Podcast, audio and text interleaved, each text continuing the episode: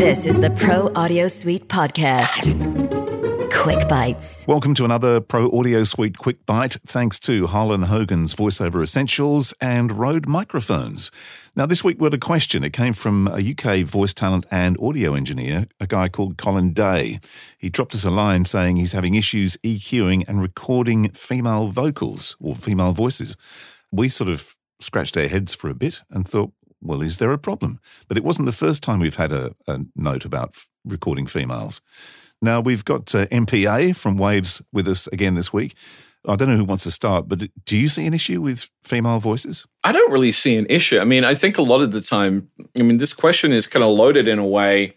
And Colin, I'm uh, Colin, I'm I'm not blaming you for the question. It's a great question, but it needs to be a bit more specific because every single vocalist I've ever dealt with whether it was um, you know uh, uh, a singer in Brisbane or whether it was Alicia Keys in Long Island, every single one is different, and the microphone is different. Um, the microphone technique is probably one of the biggest deals for me because the microphone technique, and I know this sounds really weird coming from a guy. Uh, who is a mix engineer and also works for a plugin company, the mic technique gives me the information I need to decide what kind of processing I need to print on it on the way in so I can make better decisions on the way out. One of the things that I don't want to do, though, especially when I'm working with a really dynamic female vocal, is ever use the words fix it in the mix. I want to be able to decide up front how I'm going to deal with that. If I need to put a bit of compression on it on the way in, or uh, a bit of a high pass, do it. You've got to make a decision on the way in, as far as I'm concerned. George? Well, yeah, I'm, I'm wondering if this is about frequency content um, slash the way this person monitors audio, the monitors he uses, or the headphones he uses, on and on, that maybe makes some frequency content more difficult to monitor or stand out. Um, and, and, and also, is yeah. it is it is it the you know the other question is uh, if you're having problems recording a specific kind of vocalist, then the the question that I also raise is what other signals are coming in and how are those being monitored and how is the vocalist dealing with that? Are they hearing it properly? Because if the vocalist isn't hearing things properly in their headphones, then I don't want to use a too technical term, but their performance is going to be a bit shit. Don't get too technical, Gomez. You'll confuse people. Yeah, yeah shit. Is, uh, yeah, that's a, an acronym. Um, but uh, this is a voiceover guy. I know I've seen his studio. It's a pretty good setup. Um, he's got his and hers matching U87s and a oh, wow. truckload of outboard gear. I'm kind of looking at, you know, the, when I've, from what I've seen from the pictures of his studio, I'm wondering if it's something to do with his room.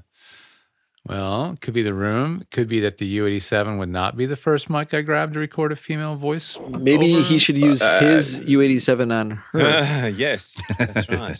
I, I got to be honest. I don't think uh, for voiceover a U87 for a female voiceover. I can't. I don't think a U87 would be the first one I'd reach for. To be honest, I don't know. It certainly wouldn't be the first one I would reach for. Yeah. I, I was gonna say, like, typically for me, like the one thing with female voiceover is like sometimes there's a little bit more of an S problem or it's a little bit more sharp. Like it's not that it's a problem. Yeah, sometimes it, if if yeah, clipping clipping can is is like if you really want to make sure the mic choice and their mic technique and their placement and also the acoustics around them even if it's just a curtain is right because otherwise you are potentially going to get a bit of uh, kind of like soft signal clip um, so yeah it could be it could be a room thing two words reference material i'd want to yeah. hear what else was going yeah. on Maybe Colin should yeah, send us sure. some stuff to have a listen to. Totally. Yeah, because I did yeah. notice from the pictures I saw, they've actually got. It looks like a. It looks like a, a, a sort of 1950s bar where they're set up. So there's quite a lot of hard service around the area. I don't know whether that would have been an issue. Maybe. Sure. Yeah, I mean, if you're getting some standing waves from the desk and the reflections that are resonating at the right wrong frequencies, mm-hmm. yeah, uh, that's going to build up and create some high, right. harsh, um, up, you know, mid range. It doesn't really matter to me what you're mixing and what you're recording, but one of the things that acoustically every person needs to do, whether it's theater curtains or foam, whatever else, is definitely do some kind of bass trap treatments. if you're having problems recording something like a female vocal, apart from the microphone choice, if your room has uh, so much rebound that you're you're not really hearing things properly, then there's going to be problems. I don't care about other frequencies as long as the bass traps are dealt with in in one way or another. I think that that goes a long way to helping. Yeah, and we don't know the monitoring environment and how well it's tuned, and and we there's so many variables. I mean, like so I mean, we don't know if this is an input or output issue. Right. Maybe it's like you know bad decisions made because of bad output. Right. But but you would think that if that was the case, then he would have trouble with other things that he's recording. You know, not just. So let, know. let me use an example. So when I when I first moved into this house, the first thing I did because my priorities were right was I started building out the studio. Um, now, when I when I put an RTA microphone in the middle of the room in the mix position, and I recorded uh, tone and I recorded a microphone, etc., and then I listened to it back. The first thing I heard was this almighty bass boom in the microphone coming back that I wasn't hearing when I was listening through my pair of monitors. So it was like, okay, so there's a room issue there. Now, if that's the problem with him, then that's going to be easy. It's just going to be a case of working out what part of his room is giving him those rebound issues and dealing with it. Sometimes people can actually put in too much acoustic material like carpets and couches and things and make it too dead.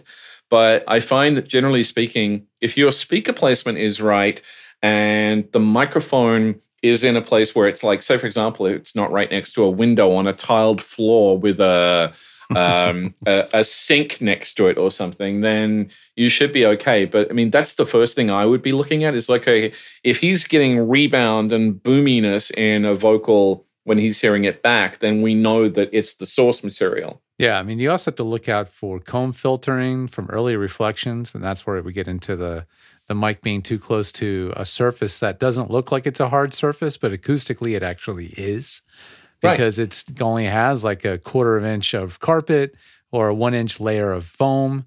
And so it's still allowing everything between 100 and 1,000 hertz to keep bouncing around, but it doesn't look like it um, because it's covered in foam. I get that a lot. You know, just people don't realize that that one inch layer of foam is not a uh, panacea for acoustic treatment. No, I think yeah, I think you're absolutely right. I mean, a lot of the times, the if you, all you have to do is jump on eBay or Amazon and you see, you know, thousands of results for acoustical treatment, and uh, I, I wouldn't park my ass on them, let alone stick them in a corner of a room. I mean, in this room here, and again, I'm looking at a camera, but you can't damn well see it. Um, one of the things that I had to do with my windows was use theater curtains double layer theater curtains to get rid of a certain frequency on those windows. And then uh, I came to a point where I realized, okay, it's too dead. And I actually fixed it by shortening the curtains and taking them off the ground a bit until it was right. So sometimes you can, you know, think outside the box to mix in the box, but also work out if the frequency problem is actually coming through the microphone or whether his headphones and his speakers are not, uh, re, you know, relaying the signal properly. There's also another thing that uh, a lot of people do now, including myself, is read off an iPad as opposed to a script. Um, a little bit of a hard surface there. Exactly. So that could be an issue as well. I'm assuming they, they use iPads. I think from memory in their video they were using iPads. There's so many. I'd never thought. Of, I'd never actually thought about that. Actually, um, Probably because the last time, uh, every time I read a script now, it's for a it's for a, a tutorial video on waves, and it's uh, it's on a 40 inch monitor on one of my walls. So at 28 font. As I said, I'm old. The smaller the room, the more the the classic acoustical design formulas just disappear.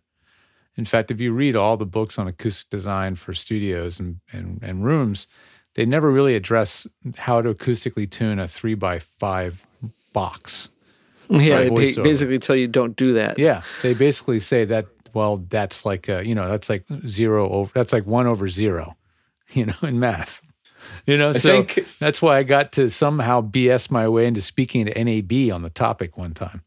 They actually uh, they actually approved uh, me to speak on this. I have zero accreditation But it's funny. You you, you did you did that at NAB and I did it at InfoComm, and it's yeah. like, and I was like, wait, you want me to talk on what? Uh, you you realize I work for a plugin company, right? Right. Um, so I, I think, and the, the, another point on this one, seeming as you guys brought it up, is it doesn't matter how impressive the gear is if it's a bad acoustic scenario, even when it comes down to mic choice. I mean, the U87, yeah, you know, the, the microphone doesn't sound like the right one.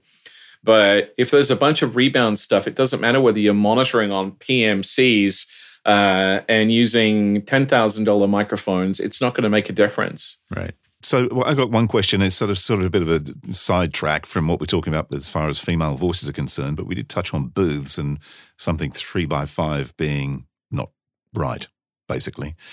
So, what is the smallest space you could actually use professionally in a, as a booth? Hmm. Is there any as maths a, that goes with it? Well, it's supposed to technically there, there, there's two things about it. Number one, I think the if if you could get down to 20 hertz, what is it like a 20 foot wall is is usually what's recommended in a control room to have like response down to the lowest frequency. I think it's about 20 it's, foot. It's very, yeah, it's about it's very close to that. Yeah, yeah, 20 foot. So I don't think that you can make a booth like you, you know you can bass trap it and try to minimize all the high frequency and the bass traps or bass frequencies that might might bounce back, but inevitably the booth is going to have a resonant frequency. And if you make it big enough, the resonant frequency is low and out of the way. H- how does Bose make a speaker sound big without making it big? Well, I mean, I think one of the things with a company like Bose is it's not really what I would call a true sound. Correct. Um, it's right. It's so it's all uh, ported uh, and tubed and wave guided to make it sound like it's more air and more volume than it really is. Exactly, um, which doesn't really help anybody in the audio world when it comes to recording and mixing because it it doesn't give you an honest uh, reference. Right, and that's um, what the um, bass trap does. It sort yeah. of makes it seem like the room is reacting less to bass than than it is. Like like a big room would react less to higher. I think one of the easiest ways I've ever dealt with a room when I've come when I've had to deal with rooms that were not designed to be recorded in is have a microphone uh, and a set of speakers and have a tone generator and have uh, like some, something like a 10 band EQ or an F6 with an RTA, so I can actually see the frequency of what's happening through the microphone with the noise generated back through the speakers. And literally, I have moved furniture or moved different pieces of foam around until I've got a response in that room that's as close to, to what I'm going to get in the time that I've got. I think I think people think, oh, you know, I need a specific kind of software to tune my room. It's like, no, you don't. You need a microphone and you need an EQ with a decent meter so that you can actually get an idea of what's happening in your room. If you've got too much bass, then keep on looking at that signal and move things around in the room or add things that have more density so that you can actually get a, an idea of what the room's reaction to your microphone and your sound is. Um, it's it's actually simpler than a lot of people want to make it, and it's but, certainly but, not but something that I. You're saying EQ it out, like like how does Andrew make a three by five booth sound not like a three by five booth and find the frequency spots and EQ them I'm out, not saying EQing. I'm not saying EQ it out. I'm saying keep that microphone open while you're looking at it and adjust what's in the room that's giving the reactions that it is so that you get the best curve that you can to start with. I see. But so that you don't have to EQ it out. Well, Andrew, the good news is that in a three by five room, there's not going to be a lot of choices for stuff to move around. no, and it's gonna it's gonna sound muffly as shit, whatever you do. Um, yeah, the first thing is move the back wall twenty feet away. Exactly. If you have, I mean, this is the, there's one of the, this is again one of the reasons why studios like Blackbird in Nashville have ceilings that are adjustable height. It's like you know some of those rooms, like their drum rooms, are freaking tiny, but they can adjust one wall or they can adjust the ceiling because it makes such a difference. Well, and one thing is like, I mean, certainly if you have the option, if it's not a cube, getting those walls to not be parallel and within like, you know, 11 degrees or more, I think will quickly begin to help remove some of the resonant frequencies that that that exist, like you know, like or shorten them at least. Um, they won't have quite the same ringingness if if you can eliminate some of the parallelness of the room. But is that an option for you, or is you, you're just talking about a, a booth that's like you know a cube? No, no I just wondered if there or, was a, a, sort of a mathematical equation that uh, dictates how there's the ratios. Size. Yeah. With yeah, control rooms, ratios. with control um, rooms, there's definitely ratios. I forget what exactly it is, but the sidewalls to the length of the room, there's different ratios that you want to go for. Um, but with a booth, I forget what there, they are. Is, are there ratios for a booth? I would say that the same thing happens because the control room you want it to be neutral in certain ways, and you basically are hoping that your booth is neutral. So probably the same ratios work. I would see no reason why they wouldn't. Do you, yeah. do you know where to find those ratios, Gomez?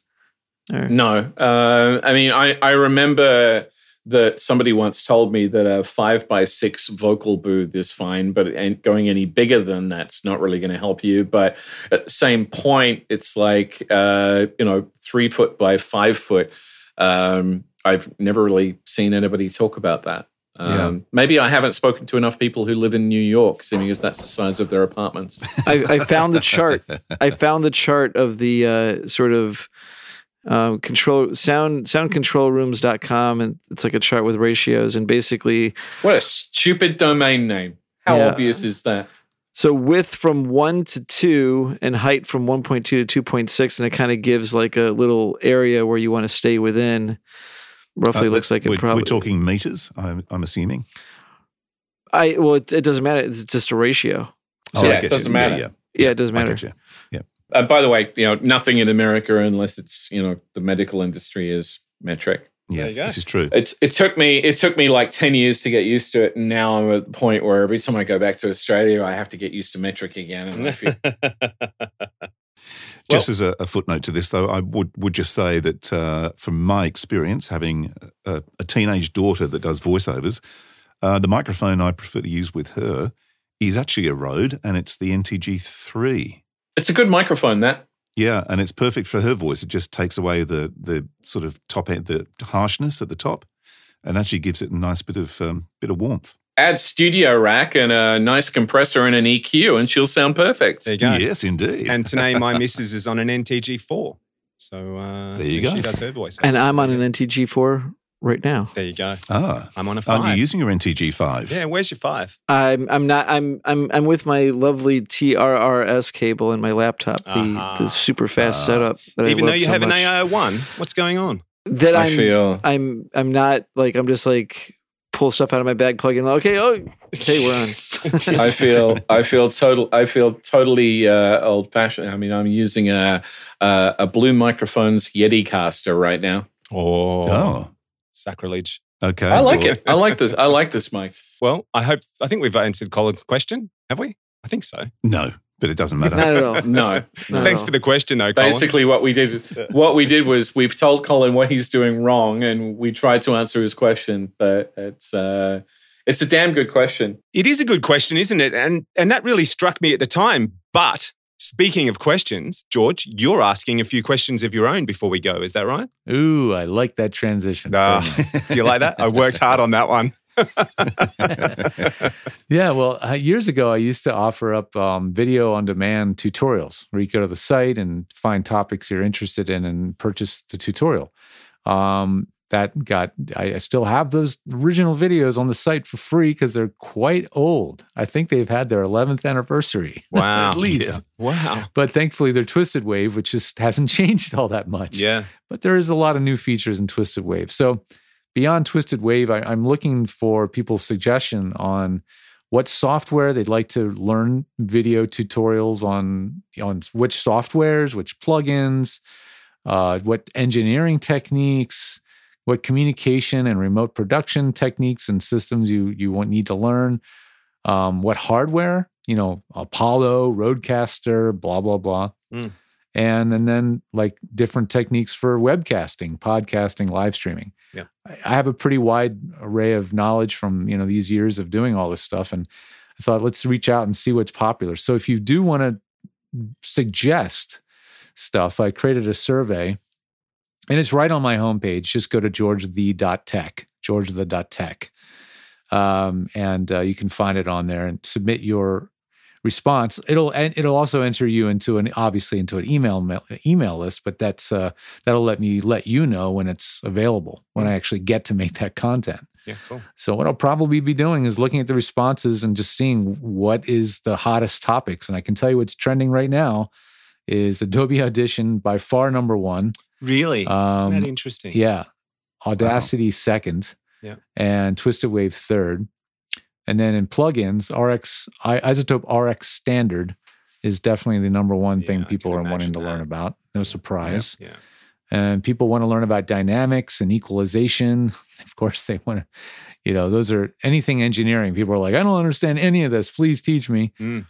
And um, and then Source Connect Standard is the one people want to know the most about for remote production. So you can put your two cents in and hopefully I'll get that into my production queue. I try. I'm going to try to make that a weekly thing where I block out time and produce a, a video a week. Don't hold me to it yet, but hopefully get a video out a week and uh, put those up for sale. I might use Vimeo or something. They have a Vimeo Pro where I can sell them. So. Um, yeah, so stay tuned. Just head to George the tech, fill out the little form on the homepage, and uh, be part of that part of that process. And I'd really, really appreciate it. I'm there now and I can't find one on SM7s. What's going on? Well, I have a field called What Did I Miss? and you can type in whatever you want. Uh, you can also add it to any of the, like the hardware one. You could have one called SM7. Well, you know, so, you could go with today's um, topic. You, you obviously now need to do one that's about female rec- recording female voices, George. Yeah. For sure. Yeah. I mean, yeah. I mean, I've tried to think of as many topics as I can, but this is why I made this because I want your your your input on some some things I hadn't considered. And there you uh, go. So please, yeah, please, please do uh, contribute. Thank you, and I'll, I will somehow add that to. I will fill out my own survey and put that in there. Thanks for the time. I appreciate the time for the plug. no worries. We love a plug. This show was mixed by Voodoo Radio Imaging. Edit by Andrew Peters using Rode microphones and Source Connect Now. Tech support from George the Tech Whittam and supported by Harlan Hogan's VoiceOverEssentials.com, the home of the Portabooth Pro.